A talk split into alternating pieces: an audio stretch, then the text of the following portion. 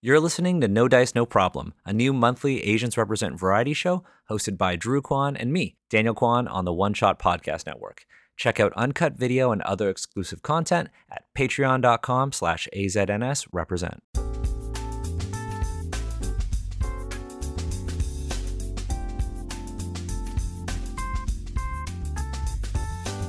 Dude, we're back. Here we go. We're back. We're back. No dice, no problem. Wait, This what? is this is episode 10. episode 10. Yeah, this is episode Happy 10. years. Happy t- happy, happy 10 years of no dice, no problem, Drew. Yeah, We we've d- been we doing this for a We- long time. We've we've hit the double digits. Hell um, yeah. And it only took us 10 episodes to get branding done. Yep. and and I mean, barely. you know. and- I mean, we had like the Asians represent thing, and then we yeah, we just it it took us 10, 10 episodes. I almost said 10 years. It took us 10 years uh, to get to get some artwork done. But we now have artwork. We have uh, uh, we got illustrations commissioned for No Dice No Problem, and then I did the rest of the sort of the layout and graphic design. And now we have some ways of differentiating it on the podcast feed for people. Um, yeah, it was like uh for for those who are able to now see that artwork and stuff. Yeah. Um it was a harrowing journey to get this done because yes, it- we we looked at bajillions of people. Uh one commission fell through. It just got canceled. I was like, okay, And then- all right. and then this one, honestly, they the artist messaged me last night and was like, "Hey, I know that we set a deadline for yesterday, but I've got some shit going on. Can I get a couple hours?" I'm like, "Just just take a day. It's okay." It's okay, you're um, fine. It's And fine. now we have like a, a it's a podcast, you know. yeah, it's a podcast. It's um, we have a proper logo now, and I am super happy with it. I like the way we look in it. Um, I like that we look like visually distinct in it from each other because one of your pieces of feedback for the the previous sort of artist was like, you just look like a you you look like a fat Daniel. Yeah, yeah, yeah. My Yeah, your exact words. Your exact words. yeah, I was Fat Daniel. I literally, it literally looked So it looked exactly stretched. like you you. just stretched. Yeah, yeah. And then you just took some Photoshop and then just kind of like brought the face. It looked like you, but if you gained like a hundred pounds. Yeah, they're just like, you know what? Same same Asian person. Same person. Yeah, Makes yeah. sense. The right? new one's really good. We look distinguishably not the same. I, I will say you look more like you than I look like me, but not in a bad way. I don't know if I would look like me in a good way. I, you know? I think it looks like you. I think it looks yeah, like you. I think it does by and large. Um, um, but hey, we we have artwork for No Dice No Problem. fuck yeah, um, baby. I have to then go back and edit all of the previous episodes to do that. Uh, we have also migrated all of the Asians Represent content, so that's Asians Represent and No Dice No Problem, to uh, Megaphone, which is the new sort of uh, platform that the One Shot Podcast Network is using um, to basically like host the shows. Uh, it allows us to like insert ads. Um, so if you're listening to this on any of your you know preferred podcasting platforms, uh, and you hear ads, it's because we've got like this new system for that now. Uh, obviously, if you want to listen to Asians Represent and No Dice No Problem ad free, only way to do that is on Patreon. Um, but yeah, we're on this new platform. It's really cool. Uh, and I spent like five, maybe like, I think with the migration and then inserting ad slots, it took me uh, like the first session was like five hours for me to do it Oh um, Jesus. but I was also distracted because I was playing Baldur's Gate at the same time. Uh, but, as you know, one it is what does. it is. As Yeah. one does. I beat the game. I beat Oh, the so game did I. finally. Um, I honestly, Act Three was very disappointing.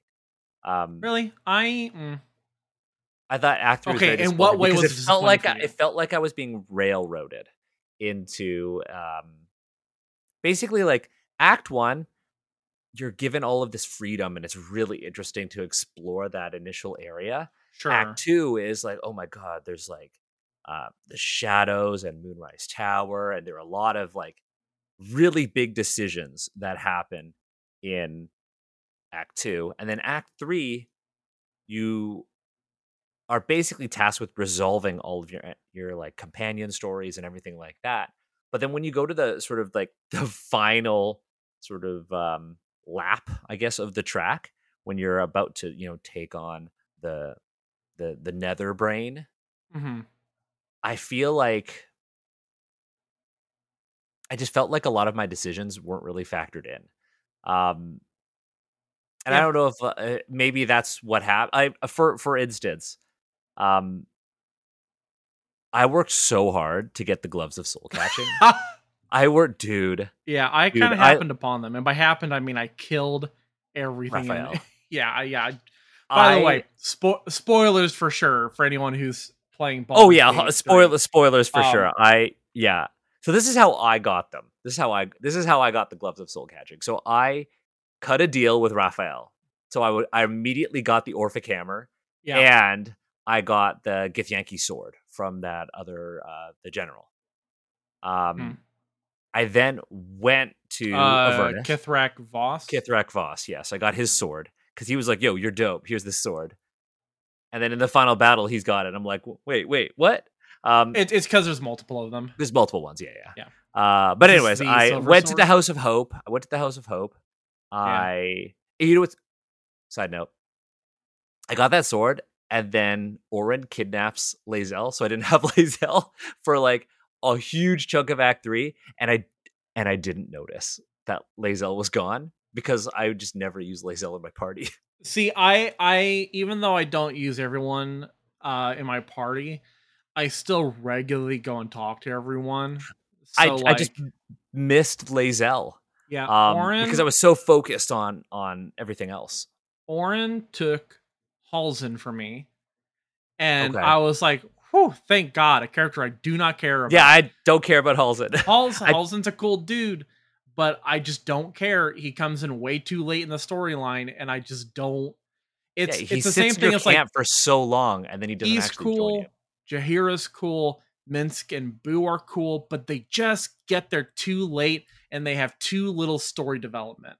Jaheira know. died in Act Two for me. Oh my Jaheira just like Jaheira just like Leeroy Jenkins into all of the enemies during the assault on Moonrise Tower, and immediately got nuked. And I was like, well, I guess this is happening. Um, and I just didn't bother to go back. And then when you encounter Minsc, I was like, cool, I'm just gonna knock you out, and then you're gonna see that this isn't the real Jaheira because they dress like a juggalo. Um, and then because Jaheira was dead, nothing, nothing. oh, there's no like wake up. You, there is no way because so you just have you- a knocked out Minsc. no. You knock out Minsc, and then Minsc wakes up, and you try to convince convince him that like, hey, that was evil Jaheira. But because real Jaheira is dead, you can't. So it forces you back into combat, and you kill Minsc, and then Boo appears and just cries over Minsc's body. Yeah, you gotta kill Matt the Minsc Mercer. So I I didn't get Minsc. I didn't get Jaheira. I didn't get the Drow in Act One. I mean, that's not getting Minthara is really easy to do because Yeah, because I show up there, everything is bad guy. hostile. Everything's hostile, and I'm just like, Um, kill on sight, everyone in here. yeah. um, so Yeah, in, in in my playthrough uh my initial playthrough i played the absolute like goody two shoes not in every decision but just that this is a good guy trying to do the right thing at every turn and so Yeah. i somehow managed to get all of the characters to like me and all of the characters to like each other and i basically got mostly a good ending but I did realize that Karlach gets the butt ass end of the stick. what was your ending with Karlach? So throughout the entire game, and this is a this is the most major Karlach spoiler for those listening. You know, her heart her infernal engine is burning out Yeah. because she's in the material plane and is not suited for it. It's just it's running too hot for her. And at you know, you, you take the infernal iron way in the beginning to Dammon. Dammon fixes her up. And then you just accumulate so much infernal iron Yeah. that you can't use later. Yeah, because it only takes like four or five pieces to forge all the hell dusk shit that he will make you. Um, and then later on, like, you know, Dammon warns you that like Karlach will die eventually because he's just kind of slap chopping shit on as a as a safety measure. It, it's not really fixing anything, right? It's just a hodgepodge of fixes uh, of of like temporary things. It's just buying her time. And so then I was like, all right, great. That means that we're buying time until a later story point for when we get to Right. fix her goddamn infernal engine heart thingy. It never happens. Um, and it just never happens. Yeah. And I I I, spent yeah. the entirety of Act Three being like, I had to have missed something. I had to have missed something because then I started finding like what is it called, enriched infernal iron. Yeah, from from the big steel watchers. yeah, those are dope by the way. But like those are those are a cool design. But like yeah, I, so I was like, okay, surely that must be important because the enriched infernal iron will be used to make like a new infernal engine or whatever. Surely that's a thing. And then we have shout out to the voice uh, actor. She did incredible for Karlach. I had some real weepy scenes where Karlach is just like, I've done all of this. I fought my entire life to survive. I have I have found Gortash. I ganked him. And also that I'll just die. And I won't get to enjoy anything after winning my freedom. Yeah. I, I you know, my reward is death. And it's just it's a really good scene. But I was like, don't worry, Karlach, I'll stay with you till the end. That's what I Um, did too. Yeah. And so uh in the very in the epilogue, I chose to it was me, Will, and Karlach, the three amigos, and we just went into Avernus and we're fucking shit up, I guess. That's that's our story. That's our epilogue. My my um, epilogue was just Karlach and I in Avernus, but I'm a mind flayer.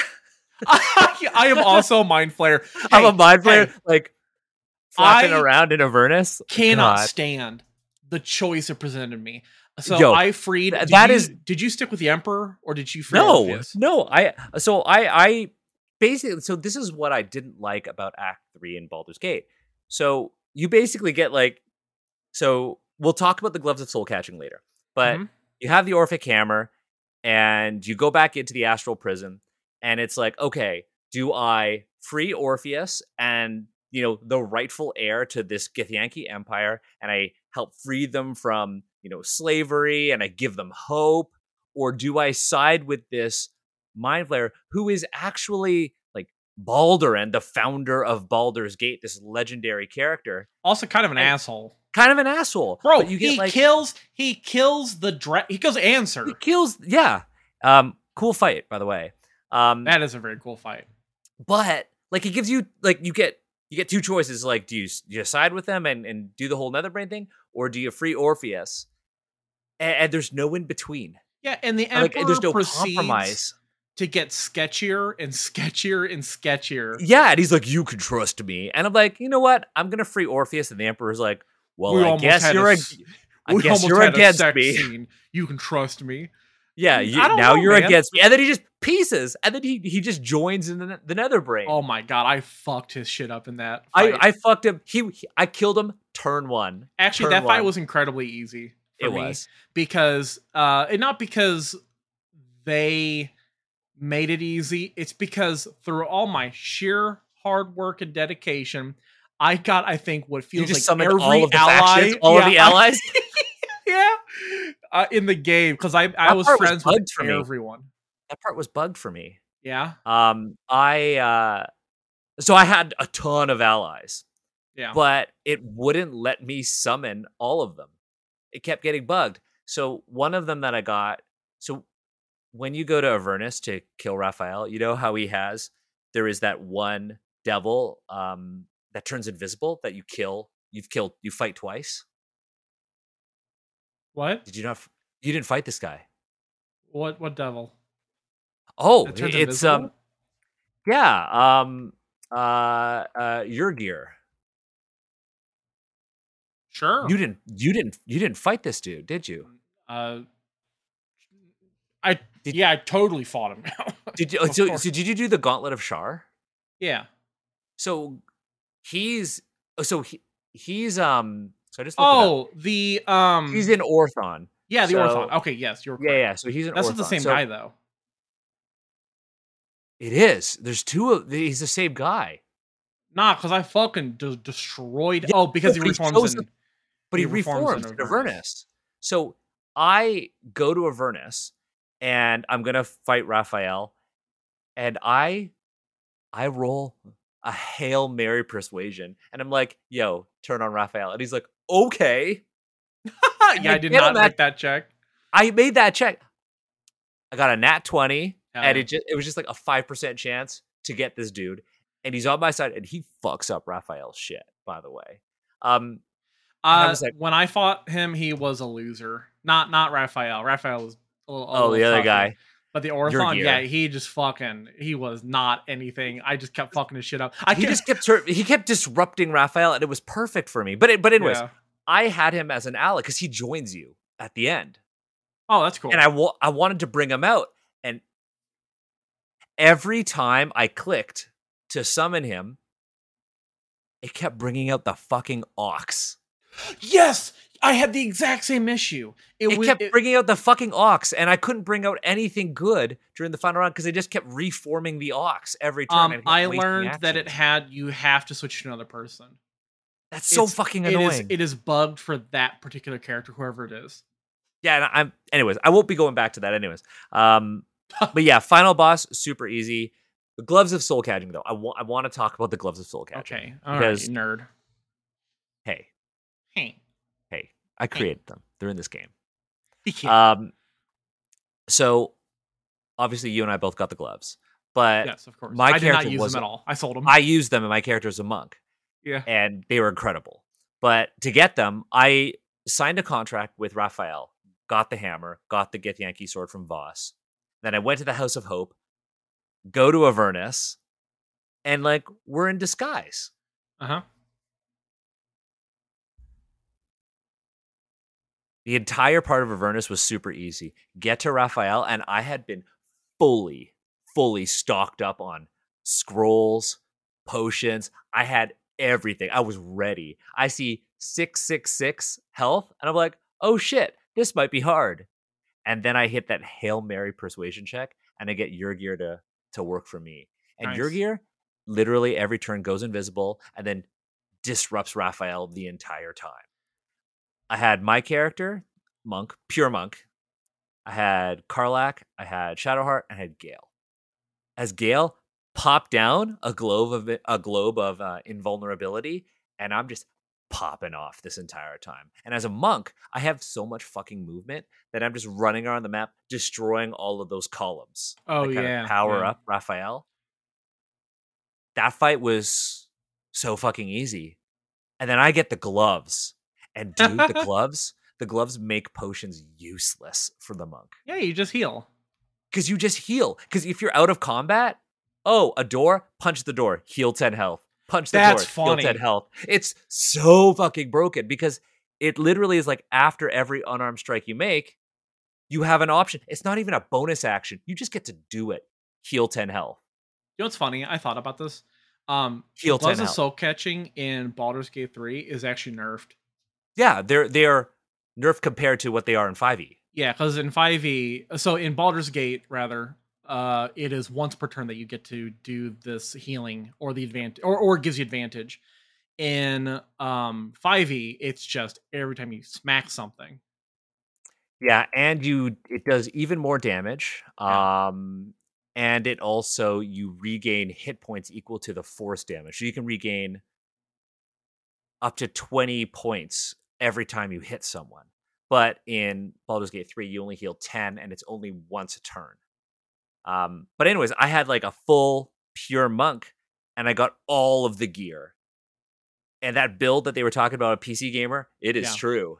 Like I just it just made the rest of the game easy. Oh, Cazador? Bop! Shadow Realm, you're dead. It but the most disappointing part though is when you make that decision to either side with the Emperor or free Orpheus. And then subsequently, if you free Orpheus, you, you either let him turn into a mind flayer or you turn into a mind flayer. I chose to turn into a mind flayer because it seemed like the noble thing to do. I thought that I was going to be a mind flayer monk and I was going to fuck shit up with the gloves of soul catching. And when you go into the final battle as a mind flayer monk, your unarmed strikes do jack shit. Why? And it was like hitting with pool noodles. Like Why? my damage out, it just it changes your unarmed strike to a tentacle strike, and oh, because you so you don't have a regular. You don't have a regular. you don't have one. regular unarmed strike. You don't have regular arms. Yeah, it's true, you don't because you're a mind flayer. But like, yeah. I couldn't take advantage of the gloves at the end. So I had this character that I built up. I had 27 strength at the because you know potions, right? And I had an incredible amount of damage output, and then I just nerfed myself. What if what if you were a um what if you were a mind flayer monk and you just it just instead of an unarmed strike it just said the three knuckle shuffle because they only have like the three fingers. Three- Also, in the final battle, the owl bear joins you. Um, that the owl bear wouldn't know. Don't have it. but it's but it's fully grown, and Dammon makes it a suit of armor. That's fun. And it and it yeah, it's it's not very Um, strong, but uh, yeah, it was very it was oh, cool. yeah. But anyways, yeah, I was super disappointed with the gloves of soul catching at the end. Very so well you were disappointed because you were for you became a mind flayer and that fucked up. No, I wanted to uh, be a mind flayer with the gloves because they're still equipped. Like uh, you look at your character and they're yeah, still equipped. the the effects still work, but you can't do the action required to do it. Yeah. Correct. Um, I so my character was a fighter, uh, a champion fighter. So when he became a mind flayer, just disgusting. Yeah, Just you'd be incredibly good. yeah. Uh, when you are able to take your bonus actions and interchange them with your actions, that means you're doing six attacks. You know, and I had like the best sword in the game, whatever the fuck it's called. It's not the silver one. It's the um, Baldwin's sword, I think. oh yeah, yeah. Yeah, I don't know something like that. So I was just going nutty. Uh, I, so it uh, was it was real easy. Did you get that legendary staff for Gale, the one that gives you um that gives you that one one time use per short rest when you get to cast a spell and not consume a spell slot? Maybe. There's a, it's Oh. a legendary staff for Gale, and it's super good. I finished the game with a disintegrate. Nice, nice. yeah, I had I had all of these scrolls of disintegrate, and I was just like! And then Yeah. the brain was dead. So, looking purely at like the story of the epil of the epilogue or or the events leading up to the epilogue, you know, I feel good about the characters. You know, I feel good about how everything ended because I basically got the good ending for everyone. Yeah, um, except for Astarion, kind of. Astarion chose to kill Cazador, but not become a rich, not become ascended. Because oh, I didn't even bring Astarion. why? Why? I thought you- he would. I thought he would be way too much trouble. Um, Um, he does actually make the final fight with Cazador uh, harder because he gets yanked into the ritual, and so Yeah, you that's what I thought. party member. Yeah. well, like I thought that like if I brought Astarion, it would, it would just it, that exact thing would happen. He he's needed, so I was like, why would I bring him? So I, I go and do the thing. because it's interesting, Daniel. Yeah, but anyways, I go and do the thing, and I see, I have the gloves of soul catching, and I see Cazador, and I'm like, one punch. I and do think Everything was great. I do think that the the scenes around the Cazador fight. See, see, you want next time if you do another playthrough, you have to bring Astarion, um, because I think his scenes in in, in the Cazador fight are some of the best scenes in the entire game. I looked Just them up terms of- afterwards. yeah, I. I looked them up to see because they, they they looked cool, but Just in terms of voice acting and mocap and just like Yeah. just general he kind of just goes wild. storytelling it's incredible but yeah um Yeah. we uh, i convinced him that there's a better way that he you know shouldn't become the monster that he feared this entire time um i fixed him daniel i fixed You him. fixed them. I, I fixed all of them I so I, Um, I killed Cazador, and I actually killed all of the spawn one by one. I just went and just punched them to death. what the fu- oh oh sorry yes okay afterwards, like all the ones who were trapped there. I was like, hey, you know, I killed Cazador. I'm not You gonna. I don't. do it. do I don't it trust. individually. Yeah, you do it out of combat because they don't do shit during combat. So I kill Cazador and I do I do the whole fight, and then afterwards, after I loot Cazador and all that shit, each of them is still like suspended there. I enter turn based mode. I'm just like punch, punch, punch, punch, punch, and then I go to the next one Oh, see, because they heal when you hit them. Yeah. So, but my character's damage output was so high that I could just three shot them. So Yeah. I just went around and I three shot all of them. I looted everything. I used Kazura's staff to just kill all vampires. I just I just exploded all of them because I chose made sense to me. the arguably moral but but not right choice route. I don't know. Send them to the Underdark. Is that one? Yeah.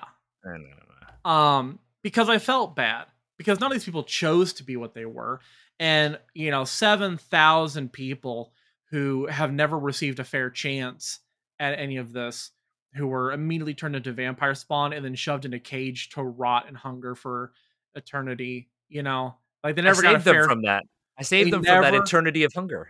yeah but they never got a chance to show that they could be anything different you know none of them did not even the seven that like like astarion because they always had to operate under orders they never get that chance to tr- to try otherwise Yeah, I, I didn't have that trust. yeah i mean i just felt like that was the right thing to do so i let them all loose and then there's a scene in the sewers where two Mm. of the gur children are with their normal human dad Yep. and it's just really sad. He's he's not dead. They don't kill him or anything but they're Yeah. just like papa i'm so hungry. And he's just like it's okay. We're gonna figure out what to do you know? Let's go find some rats. Yeah. uh yeah i just i i i did not think that my character would do that. My character i was trying to play this like really pragmatic monk who was Yeah. making all the hard decisions and who was taking on all of the labor like all of the troubles of the world were on the shoulders of my character and he was just trying to make everyone else happy and save as many people as possible and if that meant Yeah. killing 7000 vampires that was the thing to do and so i did that and then I went back to camp and I just told the Astarion what happened. And Astarion was like, "Yo, what the fuck? I'll never, I'll, I'll, I'll never forgive you." And then you talk to him again, and he's like, "I guess you did the right thing." It was really weird the dialogue. And then I got the ending with Astarion where he's like, "Oh, I, I guess I still have this power," and then he starts to burn and then runs away. I don't Yeah, know if that happened to it's no it does it is the most like baby girl pathetic like Yeah. yeah that way of doing things i thought that that was funny but i thought it was a little cheap you know also throughout the entire game uh my character and shadowheart were absolute homies Oh yeah, me too. and i didn't get a dialogue scene with her for the epilogue I don't remember if I did. Maybe I didn't. and it completely skipped shadowheart yeah, but you I- did you I- save her parents? You you saved her parents though, Yeah. or let or let her parents free. from this mortal set- coil. set them but free. yeah, yeah, yeah, yeah. I I don't know if I got an uh, an epilogue scene with her. I, a did all of the I like did. good choices for for for Yeah. Shadowheart. She became a cleric of Selûne. Yep, um, I did that. Uh, white hair and all the fun stuff. Yep. We found her parents. We killed Viconia. Oh yeah, uh, DeVir. Um, yeah, I did all the good stuff. But yeah, for some reason, despite the fact that like we were besties, nothing. Also, ugh, the game made me break up with my wife. oh. Denzel. I didn't romance any of them. The only one who tried to like the Emperor tried to romance me. I'm like, nah, nah, fam. nah, fam. And then Gale did really early, and I was like, I'm not gonna be your side piece. Um, I ended up just going full dark. Like I also I ended up fully reading the Necromancy of Thay, that book. I know you destroyed it. Um, but I read the entire thing, and you get a dope ability from it. It's so useful. It's the summon ghouls thing, right? Yeah, you summon four ghouls once every long rest. And I had Gale and Shadowheart using scrolls of Cloud Kill constantly, and they're immune to it. So I would just like Cloud Kill, everybody gets damaged, summon four ghouls, they run in and just wreck shit. It's so useful. And when you go into the Iron Throne, the prison, Mhm. Summoning the ghouls there is so useful because I saved every single prisoner trapped down. Yeah, there 'cause of those that took me three hours. that was hard. I had to I had to redo it a number of times to to I I wasn't able to save everyone. I was able to save I would say 80% of people. the Duke was already dead in mine. Uh he was not I- dead in mine. I saved don't him. know what caused him to die, but he was already dead. But I saved everyone else. I took all the Duke's shit, and then you I save Omeluum? Pardon. Did you save Omeluum? Oh yeah, yeah. Oh yeah. Oh yeah. Hell yeah. Um, I saved everyone because he's got that teleport, so you just psh, blink out there at the end. But yeah, it was really good. Um, but yeah, I'm done Baldur's Gate three. I don't know if I'll do another playthrough. It took me 120 hours to finish mine. Yeah. something like that for me. I don't think I want to play it again. Like, despite all of the, you know, there are a ton of op- opportunities to do things differently. Like, I'll make a new character. I, you know, I could save Jaheira and then I could get Minsc and all of that stuff. But I don't think I want to go through it all again. It's a, such a massive investment. Yeah, and like, and you know, I'm I'm curious about Starfield. Although I think I've settled on not buying Starfield right away and waiting until it gets fixed and there's DLC, and I'll wait until down the line. Bro, you don't even have an Armored Core 6 yet. No, I don't have Armored Core 6, but also next month, um, Spider Man 2 comes out. Oh yeah. And I really want to play that game, but I also need a PS5.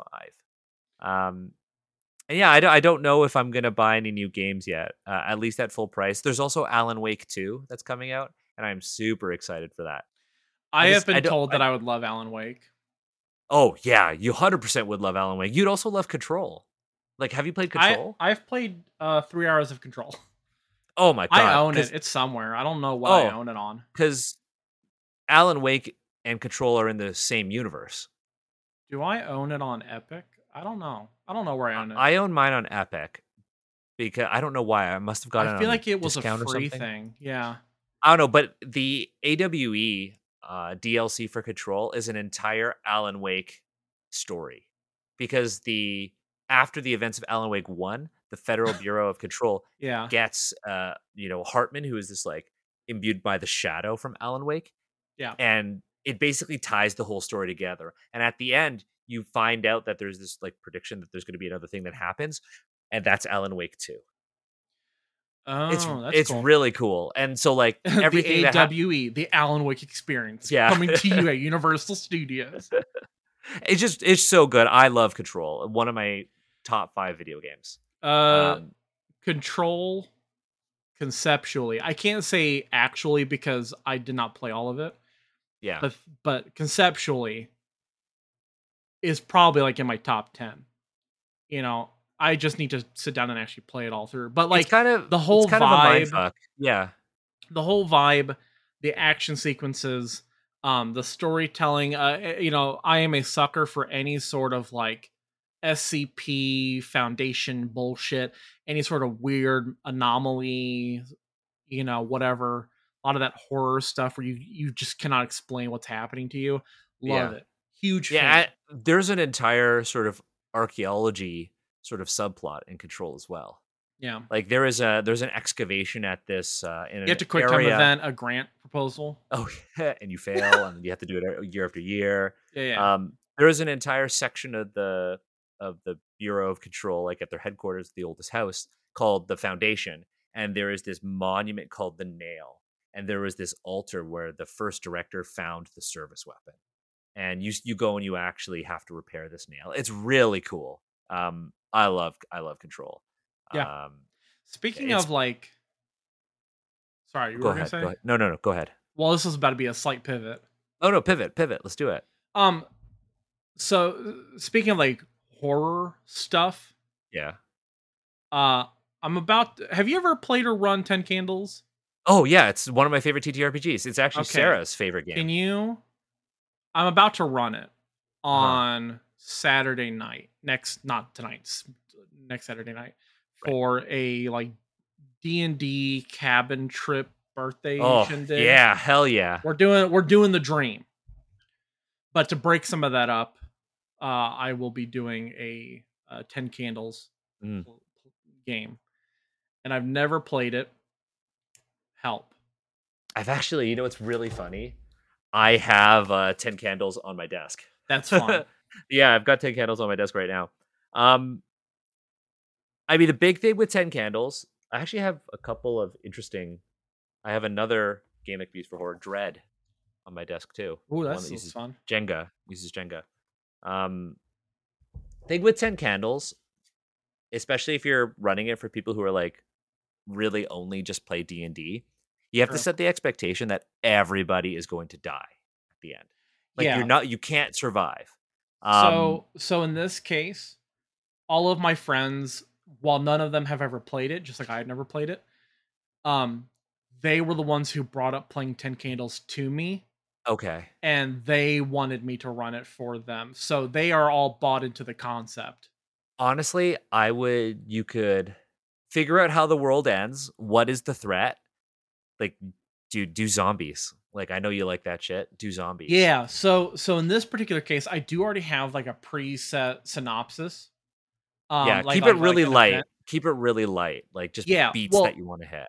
yeah the idea simply is that like i like for my one shots with my like core like local like d&d group that i run for i Yeah. like for my one shots to be uh supplementary to the main body of the experience so i like for my one shots to flesh out parts of the main campaign that we couldn't get to um whether that be like side quests basically that we normally don't Oh, so you're gonna for tie it to your main game. or or just to flesh out setting stuff you know Right. so like oh hell hell is rising down in the south and we're way up in the north dealing with other stuff but i can illustrate the horror of hell ar- arriving onto the material plane through a couple one shots that kind of bullshit. That's cool. right? That's cool. uh, i like for my one shots to add on to the experience of the main campaign in Right. direct or indirect ways like i remember for a different group i had run uh, a game where they saw an explosion happen in a tower uh, nearby uh, in a city and then Okay. later on we played the one shot where surprise surprise those one shot characters blew up that tower That's cool. know? And so then they were like, "Oh my god, we're the people who did that! Holy shit!" You know, cool stuff like that. Um, that Yeah, so always it- found that to be really fun. That's really neat. Yeah, in, ter- in terms of tips, I would just say like keep it light. Yeah. You have to play it at night. Like you Yeah, the course. full experience of just the candles. Um obviously use index cards for your character sheets. Uh I would say that like as long as everyone is bought into the understanding that they're all going to die and that this is very much like a narrative game and that everybody's kind of on the level in terms of character creation like sure. you want if if everybody plays like you play D&D like you have these like interesting characters and you're you're very thoughtful about it and you like to introduce things into the story and your into your characters that will create drama with others i think you're in for a really easy time with 10 candles my I have a how to put it. I have a well curated D and D group, so Yeah. Yeah. uh, the, I I have no real fear or anxiety over it. Uh, it'll it'll go just fine. Yeah, the the Uh, basic the core concept for the story that I want to go with is um all of my players uh, like the campaign normally is set in this city state of Inatar. Inatar is built upon the ruins of an ancient society, so it has access to ancient technologies that many other nations don't have. Right. Um, and it it professes itself to be this advanced, shining city on a hill where wondrous things can happen. When in reality, it is a classic dystopian city where it is divided between the haves and the have-nots and Okay. those that uh, are the have-nots are forced into crammed conditions with shitty or just no amenities uh, food shortages things like that whereas the very wealthy live way up in the the bluffs uh, up in the uh, not the air but like up above where they literally look down upon them uh, and get all the shining wealth that they can possibly have but that city because it's built upon the ruins of another like ancient city um, there are many areas of the city that are not like inhabitable. They are full of magic anomalies, roaming creatures, you know, dangerous, uh, unsteady architecture that's you know going to collapse, stuff like that. And so, you know, what does any totalitarian regime typically have? They have lots of prisoners. They have lots of uh, convicts. They Yeah. have lots of people in prison, and so uh, they give them the choice. You can serve out your prison sentence normally, or you can uh, sign up or be voluntold to join the Doom Divers, which are teams of convicts sent into those uninhabitable regions to physically map out and scout uh, them to clear them, basically to be is this human fantasy-. Is this fantasy GTFO? Yeah, basically. That's cool. I like yeah, that. it's, it's fantasy GTFO. Right? that. You're not expected to survive. You it's even so bad that like you have basically bomb collars strapped to your neck. Suicide Squad. yeah, your Suicide Squad. Yeah, you Because run, if you you try to run, you're always being monitored. And sometimes, especially if you have because not everyone dies on these missions. Sometimes people do make it out, even if it's just one bloodied person, you know, uh, making their way back to the surface. Those people become popular and they do it again because it's not like you get your entire sentence reduced you get a year Right. shaved off and if you're serving 40 years that's rough so this kind of becomes a gladiator sport for the city for the wealthy so they will have like these telecom bots that follow with cameras as they basically watch what is a harrowing experience Yeah. as a blood sport basically. And so my players will be those those convicts uh, because early in the campaign they watched as um, a group of doom divers was taken down into the undercity and escorted down there to be sent off onto their missions. And they were like oh that seems really interesting. But in the normal uh, situations that they run across in that campaign i don't have an opportunity to show off doom divers. I don't have an opportunity to showcase that experience and what that's like. So one shot's really perfect for that. That's actually a huge tip that i would give to any dm who runs a regular campaign and then sometimes does one shots. It is nice to have a break from your main campaign or your own setting. Uh, i totally understand that but you can also think of them as a great supplement for your campaign. Because like any campaign you're going to miss stuff. There are things that you're going to want to have done that you weren't able to do. There are areas of your setting that you wanted to explore but weren't able to. They missed this or that villain and you just how you're just like okay well i guess maybe they'll show up at some point. Or maybe you need to do what is amounts to uh uh an out of character scene like in a Yeah. tv show where you need to illustrate something to the players but in a way that the characters themselves wouldn't be able to know Hmm. you know because that's interesting that makes for good narrative one shots are perfect ways of doing this Yeah, I like that. I like that a lot. I'm glad that you're gonna get your um your ideal cabin, escape to the cabin and play games. it's gonna be great um Yeah, I well, we're gonna have to talk about that then on the next No Dice No Problem. I'm gonna Yeah. add it to the agenda. Um, man, that week's gonna be busy. I'm gonna That week is gonna be busy because gonna- it's the D and D cabin trip. right. That is this upcoming Friday to Sunday. I have Monday, and then Tuesday I have to drive to Kansas City for a Nothing But Thieves concert. Shout out to Nothing But Thieves, love them. And then once that concert's done, drive straight back. That's like a three-hour drive one way. So it'll be wrapped up by what eleven. So I'll get back around two. I have Wednesday to do laundry and pack. And then, you, and then you're And gonna then be it's- back on. Big Bad Con, baby. Yeah, I can't, dude. I can't wait for Big Bad Con. Um, we get to finally meet in person. we do. Yeah, That's where we. That's when all the magic is going to be lost. Yeah, I just uh, yeah, we're gonna have to figure out how we want to record No Dice No Problem there, dude. I got okay. So you're talking about you you have you are about to achieve the the dream of you know playing TTRPGs and board games and all sorts of great stuff in a cabin. I just got Oh, I thought you were going to say with you. oh yeah with me my, my lifelong dream. lifelong dream. I dude, I just got dream game. Yo, it's Heroscape. I got it, dude. So I have one of those. It's over there somewhere. wait, seriously, this box? Yeah, the OG box. Yeah, the OG box. Do you know Yeah. how much these retail for, like on the on the secondary market? A lot.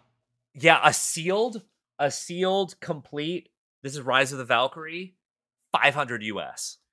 Yeah. Oh, Jesus. Um, yeah. So so anyways, Hey, I've do you want to always- buy another one? I have always so I've always wanted to play Heroscape.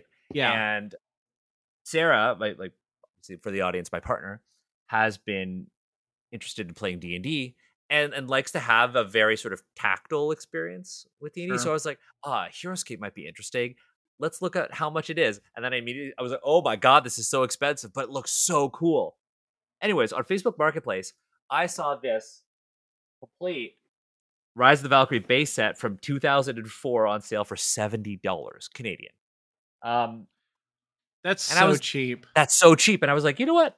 I'm going to get it. And then I That's saw, that's that's reasonable for if it came out today. Like you know, yeah, it, it's got so if it came out today, it'd be even more expensive. I feel like. right? So, so for context to our audience who might not know what Heroscape is, it's a uh, wargaming system. It's like a modular wargaming system that was published um, by Hasbro, like its subsidiaries, between 2004 to 2010, and it's still got a very, very rabid fan base, and it's actually being remade uh, by Renegade Games now. Um, but a lot of people like to use Heroscape for D and D, and you have all these really cool tiles that you can essentially you build the the board. Mhm. Um, and they made all these supplemental sets. And the idea with Heroscape is that it is this like battle across time. So you can have like Vikings and samurai and dragons and World War II paratroopers and Spider Man because they made a Marvel set. yeah. Um, and then there was also a D&D um, expansion. Uh, but while looking on Facebook Marketplace, after I got this one for 70 bucks, I picked it up today. I saw this set. This is an expansion. It's called the Fortress of the um what was it? Uh, Fortress of the Archkyrie. And it dude, it is a, a full-on modular fortress. Yeah. I I uh, I own that box. This thing retails for like over 250 US. Yeah. And this guy was like, I just need to get rid of them. Te- 10 bucks. what? What? Yeah. 10 bucks. And I was like, okay. He sent me a message yesterday and he was like, Drew, Drew, Drew. He said, sorry, he just said Drew. So this guy messaged me yesterday. I was like, Daniel, I have not one, but three of these. Two of them are factory sealed and they all have all of the parts. He's like, Do you want all three of them for $15? What the fuck? And I said, yes. So today I picked up this complete base set and three of these fortress expansions for $85 Canadian. Best deal ever. That is an incredible deal. I'm so proud of you. Incredible deal. I uh, my my inner Asian is just like you finally got an A plus. My inner I am- also very proud of you. I am so happy. I won't say it out loud, but I am very proud of you. Oh, thank you.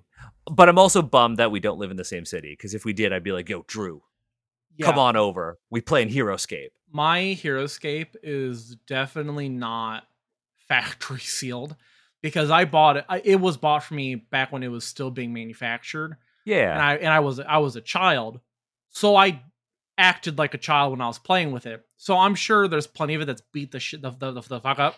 I really tried to do three different cuss words there. Beat the shit the fuck up. that shut the fuck up. no, I I definitely roughhoused with it, but I remember my first like tabletop role playing game experience was actually with Heroscape because one of my uh, childhood friends, um, we were all hanging out at my house. We were playing around with Heroscape stuff, and because I had the base set and then I had that Fortress expansion set Yeah, and he said, "Yo, my older brother's been teaching me how to play like Dungeons and Dragons. Do you guys want to play Dungeons and Dragons?" And we were like, "Fuck yeah, dude! I don't know what that is. I'm 13. uh, is that that witchcraft stuff?" And uh, he was just like, okay, I don't remember all the rules, but we're gonna figure it out. So he basically like informally ran a D&D game based off of a 13-year-old's memory of what his brother was saying, you know, Using when he teaching- yeah, using Heroscape shit. And so like we didn't have any of the rule books, we didn't have anything. So most of the actions turned into what sounds reasonable. You know, Yeah. as we would go Rules as this?" written in Yeah. your mind. we would literally do like we would do like can i do i want to do this thing does that sound reasonable and all the other 13 year olds would be like stroking their non-existent beard hair and go yeah that sounds reasonable and then my friend ben would get the final say as the dm you know eh, on the final vote and so like at one point uh one of my friends wanted to cast uh, earthquake. He didn't know it was he didn't know it's an eighth level spell or anything. He just like Yeah. i just want to i just want to make an earthquake happen. And so we agreed that the reasonable thing for an earthquake because of the modular terrain was you get to punch the terrain once and anything that shifts like the if any terrain moves Yeah. it has to stay where it lies and Oh, then incredible. and then any um any model that falls or tips over takes this amount of damage just Ugh. straight up and it was so good because That's it so ended up being like a jenga game where you're like okay if i pull here or if i do this so he's just like trying to do 13 year old physics in his brain you know Dude, if i punch here it'll really fuck up this column you know Oh, that's so funny. That's so funny. You're just like a great like, game "Huh?" God, I, that's so good. I've owned that game since probably like 2008, 2009. And I have never played it. I've never played Heroscape as God intended. You know? I'm- like super sad because I have all of this Heroscape and we we won't be able to play. Yeah, I was Perhaps we should just cancel all of our Big Bad Con stuff and just bring Heroscape to Big Bad Con and just play. Yeah, we'll just play in the in the lobby. Yeah, play in the lo- set it up in the lobby. We, we hawk our badges to anyone who wants to take them. We'll be like, all right, here's my badge. Here's my driver's You've license. all these. they ask for confirmation. You've got all these panels that you have to do. You, you take care of them now. Yeah, We're gonna play Heroscape. yeah, yeah. God, one day, one day. I'm I'm just super excited that I have this and that I just got it for such a good deal. That is incredible. Like, and apparently, I just with the Fortress expansions, when I messaged this dude, I was I think I was the first person to message him, and the impression that I got was that his partner wanted him to just clear stuff out of the house. Sure, he's And he he's was just- got a timetable. Yeah, he's got a timetable, and I was the first to message him. And he was like, I don't know how to mark this as pending, so I'm just going to mark it as sold because people have been bombarding me with messages. And he hasn't read them, so he doesn't. he hasn't know- read them. He he doesn't, know what they're know. worth or anything. And he hasn't clearly hasn't looked it up. And I was like, all good. When's the soonest? When's the when? When can I come and pick Can I it? When's come this- get it? Can I come right now? Can I I'm come right now? I'm already now? outside your house. And he was. And here's the thing. He.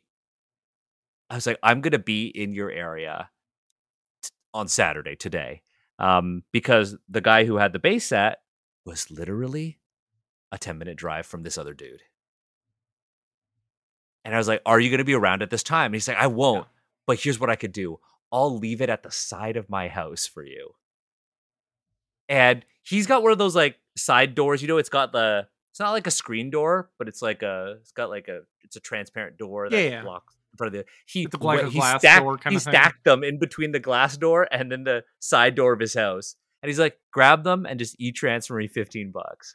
Dude, And so I get so I get imagine. the base. I was like, is somebody gonna steal this? Yeah, dude, imagine if you know, if you know, and you see three of those things just sitting there. Oh yeah. Gold mine. And so I'm like, yeah, a gold mine of sin. What are you talking about? you would steal, Daniel? You would steal?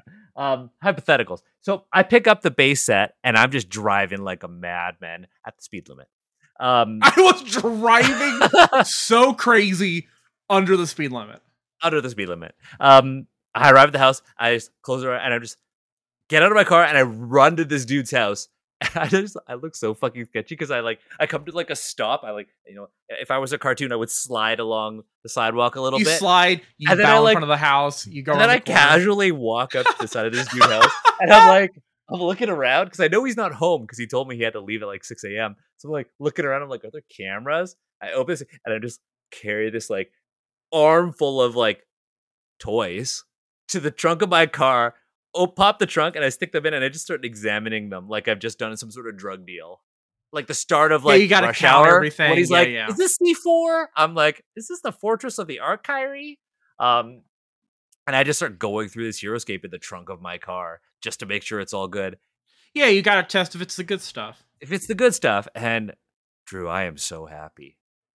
I am so happy that I have this. Hell yeah, dude. I, I don't know when I'm going to use it, but it, it will be soon, and we will talk about it. As um, someone who lives in the Dent and Ding clearance section of Miniature Market, sponsors by the way, sponsors. um, I appreciate this deal. We've talked about a so lot of good deals, and I think this is the best deal That we've might be ever the talked about best on the show. Yes, Because- you're correct. if I look at the price of like sealed stuff, of all the stuff that I got, I estimate that it's probably worth about a thousand dollars. Yeah. And I paid 85 bucks Canadian. Fuck yeah, baby. Such a good deal. And do I feel bad? No, because I didn't make the offer of 10. He did. Yeah, you didn't you didn't talk it down at all. I didn't talk I didn't talk it down, but uh I just said yes. But anyways, I'm just so happy that I have it. Um we've got some stuff to get through on our agenda for this episode. Uh last episode you and I talked about doing some sort of history segment or something. We are still figuring out a name for it, but I did bring an interesting fact to you. Okay. Um, it might not be new to you, but it is new to me. So I learned that UNESCO, so for, for those who don't know what UNESCO is, is the United Nations Educational, Scientific, and Cultural Organization. Um, UNESCO actually, in addition to its standard World Heritage sites, they have a designation for intangible cultural heritage. Did you know that? uh, I did not. So this is really cool to me because uh, my partner told me about this because she was like, "Oh, Daniel, did you know that borscht is protected by UNESCO?" And I was like, "What?" She was like, "Yeah, it is an example of a of an intangible cultural heritage that is protected because it is associated with Ukraine." And so, for those who who don't know what But is borscht intangible? But he, it's here's the thing. So UNESCO basically says really when they're when they're talking about cultural, well, I mean the practice of making it. Oh, Same thing with Neapolitan pizza. That's actually also um, on UNESCO's uh, intangible cultural heritage list. Basically, these UNESCO essentially has an entire category of things that include like traditions or things that are literally living expressions of a culture that are inherited from uh, past generations. So we're talking like oral traditions, like performing arts, uh, Mhm. like social practices, um, cultural knowledge. And they on their website, I'm gonna send it to you. They have a really cool way. I'll put it in the I'll put it in our chat. Um, they have a really neat way of uh, visually kind of ex- like navigating all of these different pieces of intangible cultural heritage. Um, oh, it's a constellation. yeah, and it's it's super cool. Um, so they have like these broader categories like costumes, festivals, dance, vocal music, um, apprenticeship, handicrafts.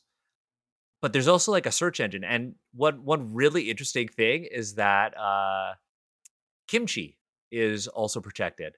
The As it should be. yeah. So Man, the stuff is good. tradition of kimchi making in the Democratic People's Republic of Korea is protected intangible cultural heritage. And when you go to the UNESCO website, it actually shows shows you all of the connected categories. And the main ones are obviously food preparation, food customs, and vegetables.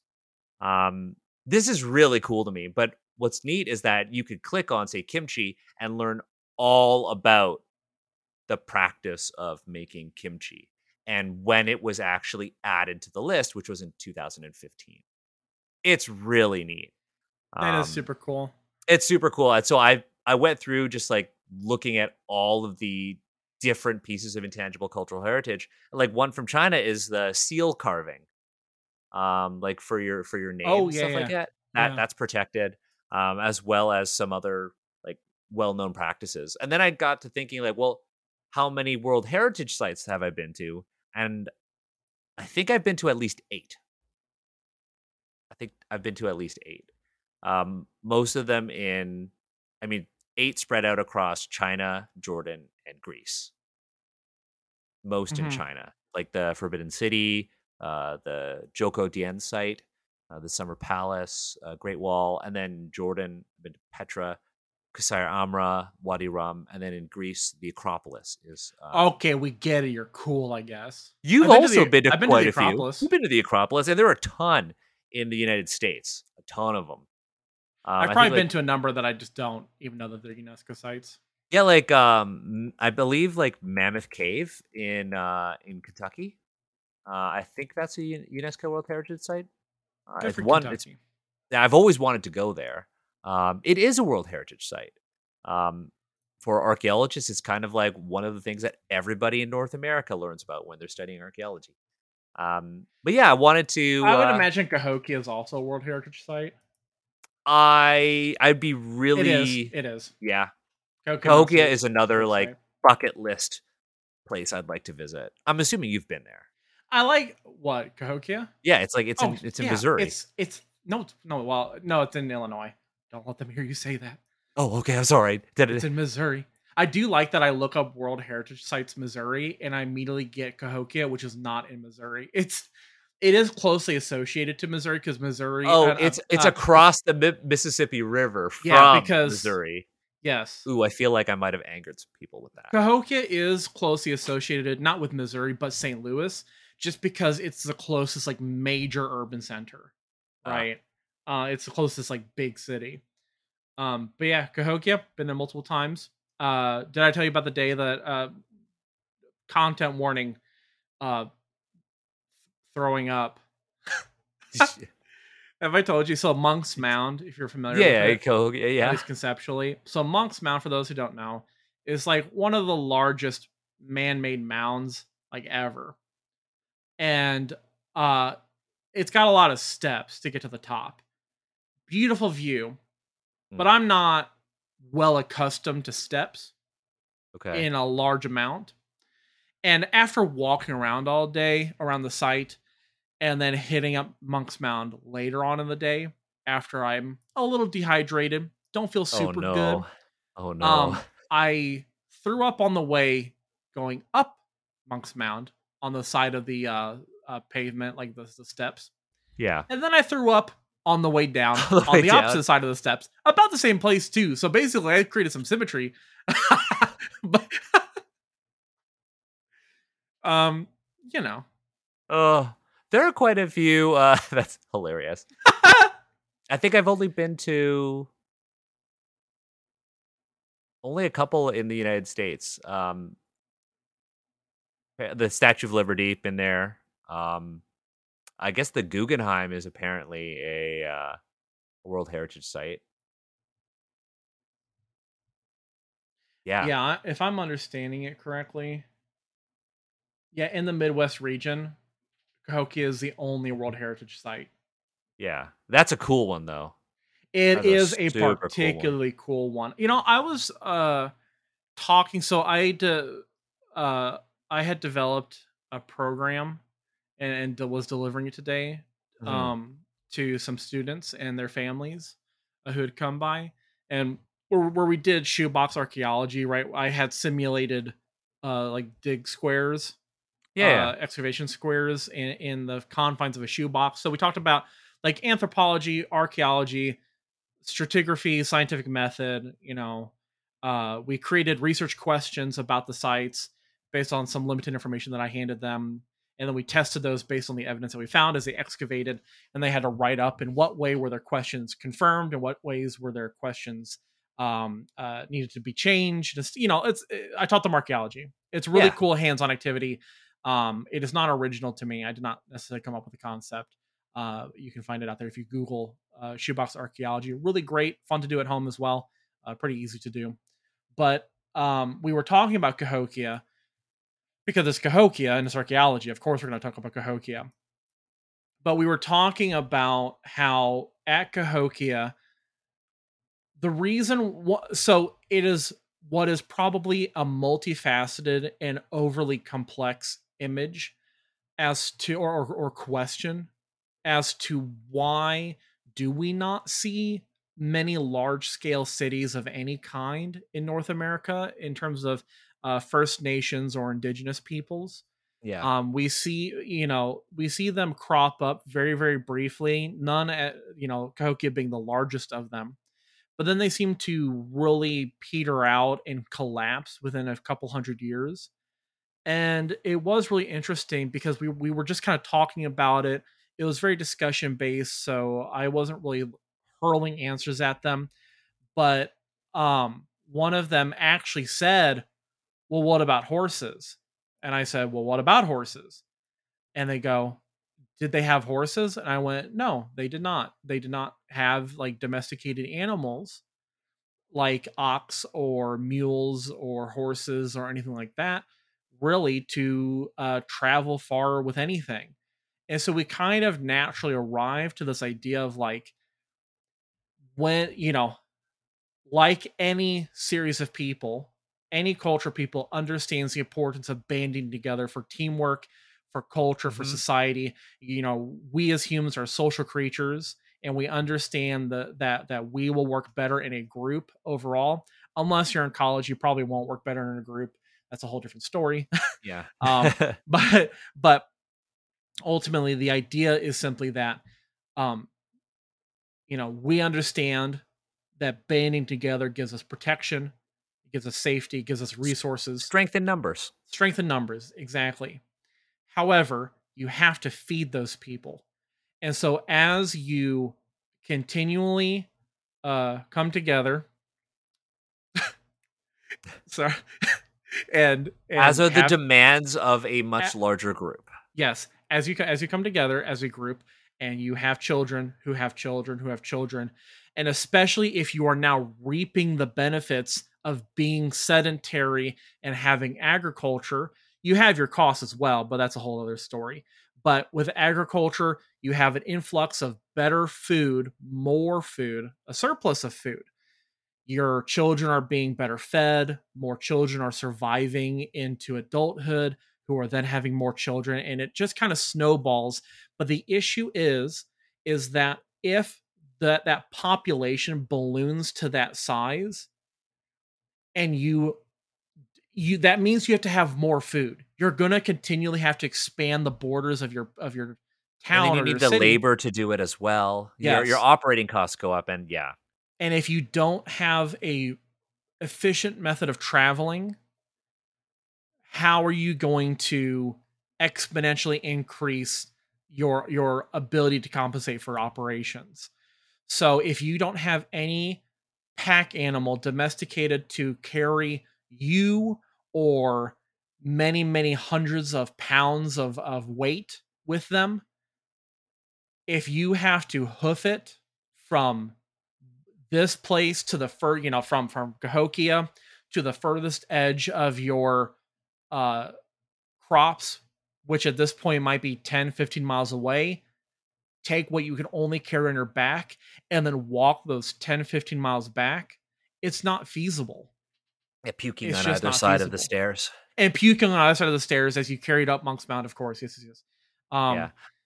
the, the point is just that I, how did we even get to this? I'm ra- I'm rambling. But the point Uh, we were talking about UNESCO World World Heritage sites, Yeah. and then we were we tried to see if Cahokia was one, and then you talked about puking at Cahokia, and then you were talking about how uh, at about food today, at Cahokia.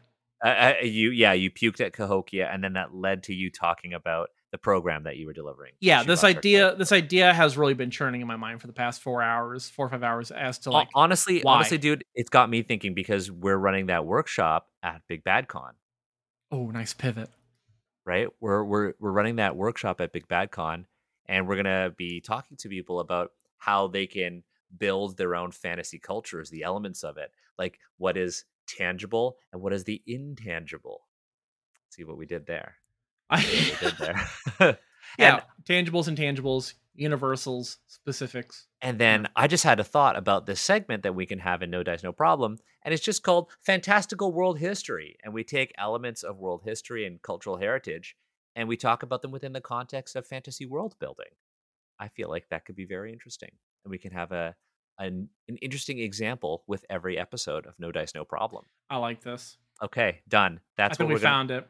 I think we're gonna have to come up with a slightly better name, but we know what we're gonna talk about: fantastical world history or something like that. Um, now we don't have much time left. I want to make sure that we we stay on point. Um, we have some questions, and we sh- we should rapid fire these questions. Okay. Um, Just the first thing that comes to my brain. Okay, so uh, we have four questions from patrons and then one from Twitter. So uh, Kat has asked us on a scale of one to as exciting as my hair, how excited are each of you for Big Bad Con? Drew, how excited are you for Big Bad Con? Hmm, take it or leave it. I'm I'm hyped. No, I'm, I'm, I'm so I'm hyped. hyped. I, I have my hair appointment actually booked for the 24th. Um, I'm going to try to do like uh maybe lavender for my hair or something like that. Hell yeah, that's a good that's what color. I'm gonna do.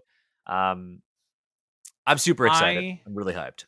I have not scheduled anything. I am hoping that I can fit in an appointment to get my hair done. If not, oh well. Them's that's the beans.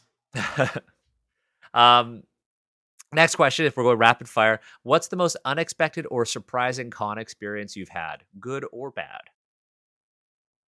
You you go first. I have mine, but you go first. Uh, Gen Con 2019. I randomly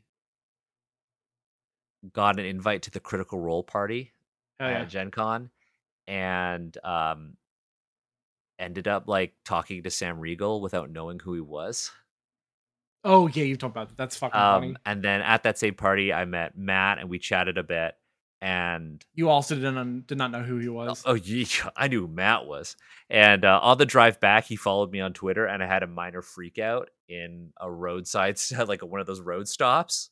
Um, and then that has led to some cool opportunities. Um, but yeah, I think that was probably one of the more unexpected ones because I was invited to this party and I was like, I have not watched a single episode of Critical Role. Still Uh, haven't. Bro, that's really fun and positive. M- my first convention experience at all was when I went to Society for Historical Archaeology, Oh, okay, this uh, is gonna be a bad one. conference. Down, of course, this is gonna be a Um, bad one. Society of Historical Archaeology, good organization. I'm not saying that they're not. This not this, this is not about them. This is about someone at the convention or at the conference. We were in New Orleans, and uh, I walked in on the first day, and the first thing I got to experience was one of the big wig professors and sponsors scream at one of his students Oh, no. because she called him uh Mr. and not Doctor.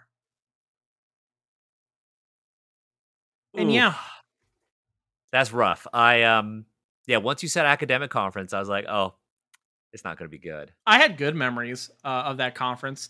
All the good memories have nothing to do with the conference. It has everything to do with me being in New Orleans. But Exactly, right? Like yeah, Yeah, New Orleans is the cool. Voodoo Museum was really cool. Oh cool. yeah, I've got a I've got a voodoo doll from there. The um the Museum of Death, little scarring. I don't think it's a very the- good uh, museum. did you go to the Audubon Insectarium? I did not. Oh, it's cool. Their whole cafeteria is all insect based. It's really neat. All their food's Um, insect based, you know, everything. Yeah. Um, okay, so next question. Most honorable, most honorable ask, what's your go-to con snack? Other people's business cards. Next. for for me, oh, it's really bad. I'm like, it's like I'm hiking, you know, the the what was it, the the PCR, the the no, that's a type of testing. Um, the the crest, the Pacific Crest Trail. I, I Uh, like whatever. to eat PCR COVID tests. Yeah, just, for me, just I'm like- me down on I'm those like- bad boys. energy gels and energy chews. It's like I'm running a marathon, except I'm at a con. Um, it's really Yeah. I don't really Hey, have a go-to snack. I will be bringing a lot of Canadian snacks to Big Bad Con because Drew, you've never had all dressed chips. Um, I don't need need 'em. chips. No, I'm gonna bring them for you. And I'm not gonna eat crisp. the. I am not going to eat the the. No, you're gonna eat them. It's gonna be great. I will Um, not. No, hashtag content. The pause there because you know it's right. You're right. Um, so we're gonna do that. Um, if I'm on okay. camera, I'll do anything. um, Kat asks, uh, "What's your best tip for folks to take care of themselves at or after a con? Don't. Don't shower. Don't, Don't don't take care wash. of yourself. Don't pack deodorant. You won't need that. You're just gonna blend in. Doesn't matter because here's the thing: half of the people at the convention will also not be showering or anything. So just fucking blend in. Who gives a fuck? For me, I it's don't- uh, I should say I don't believe what I just said. No, you should. you should. You should shower. You should wash. I feel like I'm about to paint. yeah, we're about to share a room. We're, Myself. we're about to share a room. I'm gonna arrive at Big Bad Con, and everyone that I'm gonna meet is just giving a wide berth. I'm like, why is no one wanting to talk to me? Drew doesn't shower at cons. For He me, it's doesn't uh, shower. for me, it's naps. Really, it's naps. Like re- retreat. Um, to like if you could find moments of like quiet and just like get some alone time for yourself, that is super important. Um, God, you're an introvert. I really am. I really am. Like you're gonna find me in the hotel room napping constantly. Or honestly, I can sleep anywhere. Like you'll probably find me curled up in a corner somewhere in, in a room at the hotel, just like What in, if like, a we just conference room or something, and just sleeping. Just like a Hey. count, a, a count of how many times you found Daniel sleeping in public. You know the Death Stranding backpack where it's got the body on it? Oh yeah, you can carry me around. Yeah, I'll just carry you around. Oh yeah, hell yeah. That I'll would be nap. so fucking funny. I'll sleep. um, and then after the con, I took an extra day off, but I have the luxury of being able to do that because Emma and I, our flight comes back at five in the morning. Um, Same. I don't. I don't think mine actually gets back until nine in the morning. Yeah, Okay. Like that. so yeah, I, I took I took a I, little bit. I have of a extra time off, layover. Um, Yeah. because uh, you're gonna have that con crash that like you have all that social interaction and then you're just gonna crash, but you also might just get sick and your body's just full of adrenaline, and then when the con's over, you just you get sick. Um, yeah, take care of you. Take care of yourself. Take Um, care of you. Take care of you. I'm clearly tired. It's 10 p.m. when we're recording this right now. Last question is from Trevor Cuba on Twitter. Um, Trevor uh, and I talked quite a bit when we were doing our critical reads for L5R. Trevor is a diehard uh, L5R, L5R fan and has asked, uh, What do you think of the direction L5R has taken since your critical read? And all I'll say is, I can't say anything right now. Read into that. Um, It's trash. I have no Nah, opinion. I- I, I I, truly have no opinion. I, I, really don't. I don't want to say anything yet, but I will say this. I think the one thing that L5R does really well from an like a TTRPG perspective is that it encourages you to play as an insider to the culture of Rokugan. We we have our own critiques and all of that, but it isn't encouraging you to play as some sort of outsider for the most part. And I think that is a positive thing. In um, the Adventures in Rokugan book, there is a really, really, really good guideline on how to um, conscientiously run the game uh, and how to humanize Asian characters. It's probably one of the best examples of that in TTRPGs, like in mainstream TTRPGs.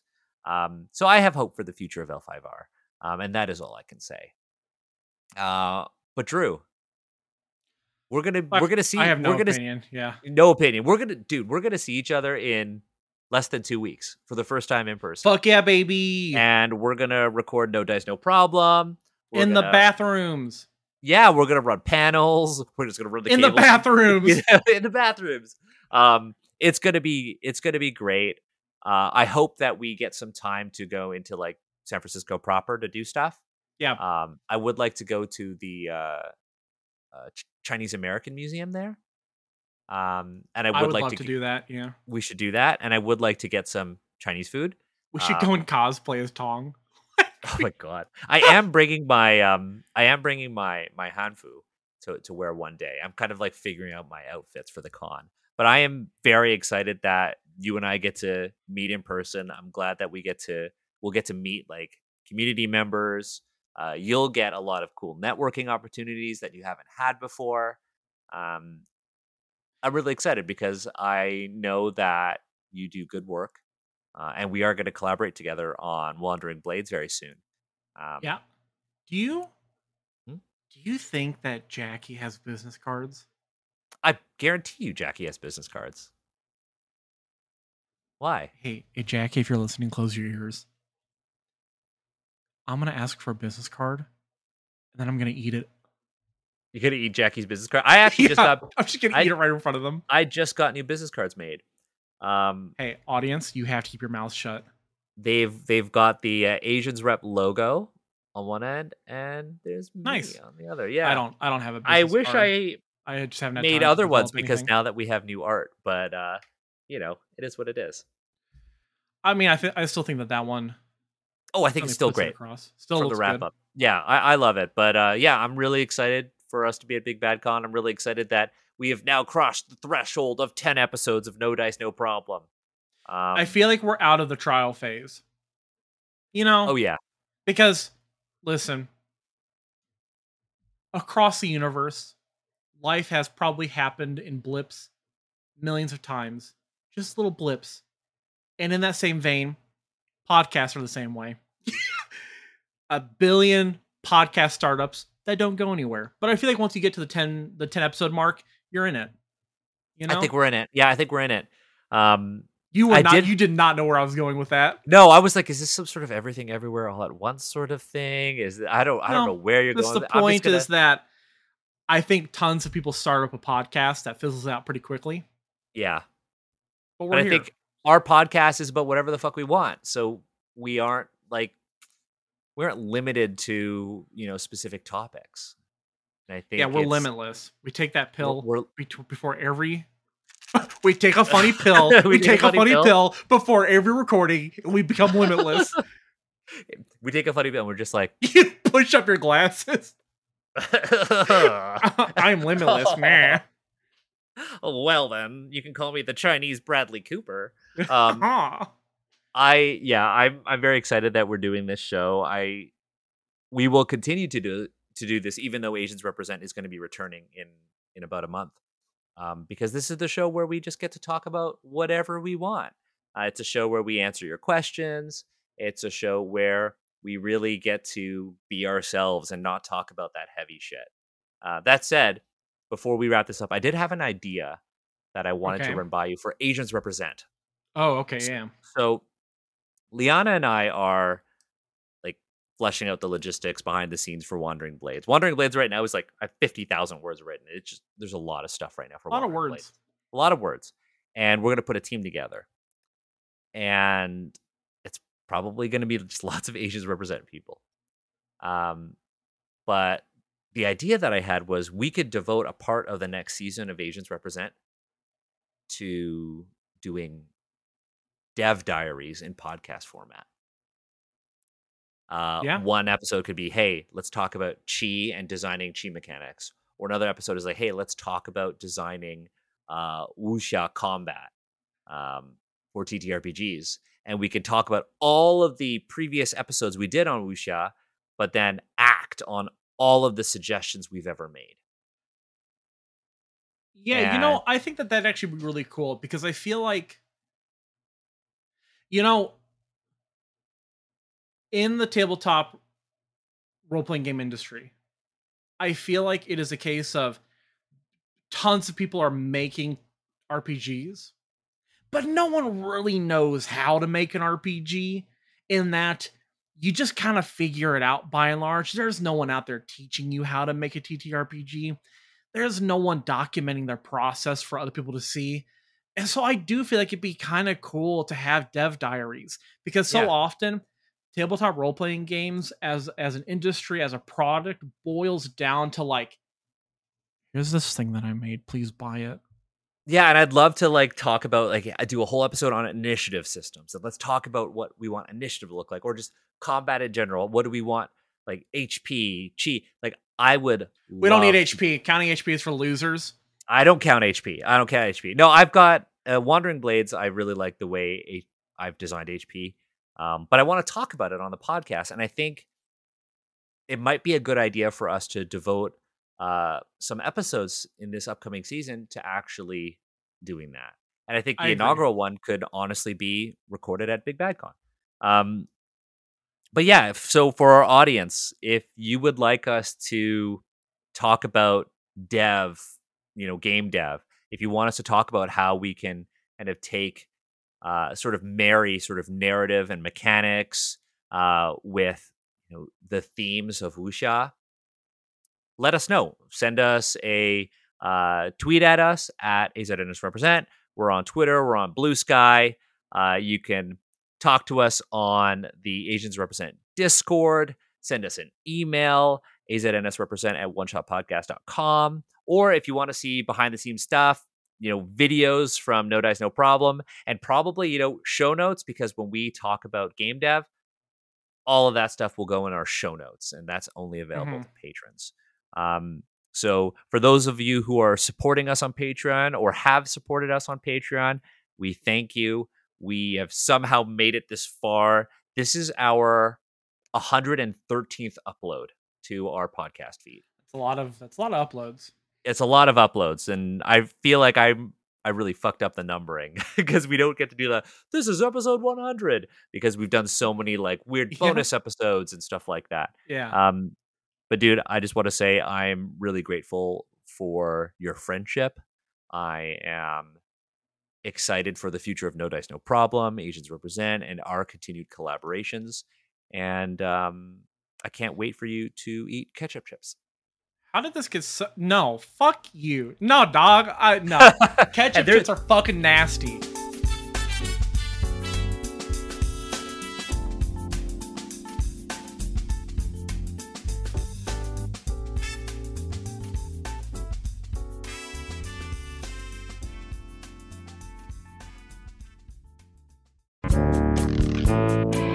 Do you love Star Wars but kind of wish you didn't?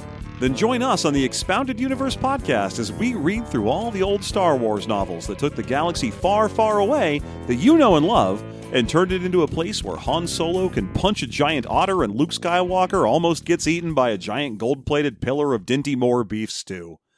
Did you like Princess Leia? Well, too bad! Now she's a space racist. Don't believe me? You'll just have to listen to find out on Expounded Universe.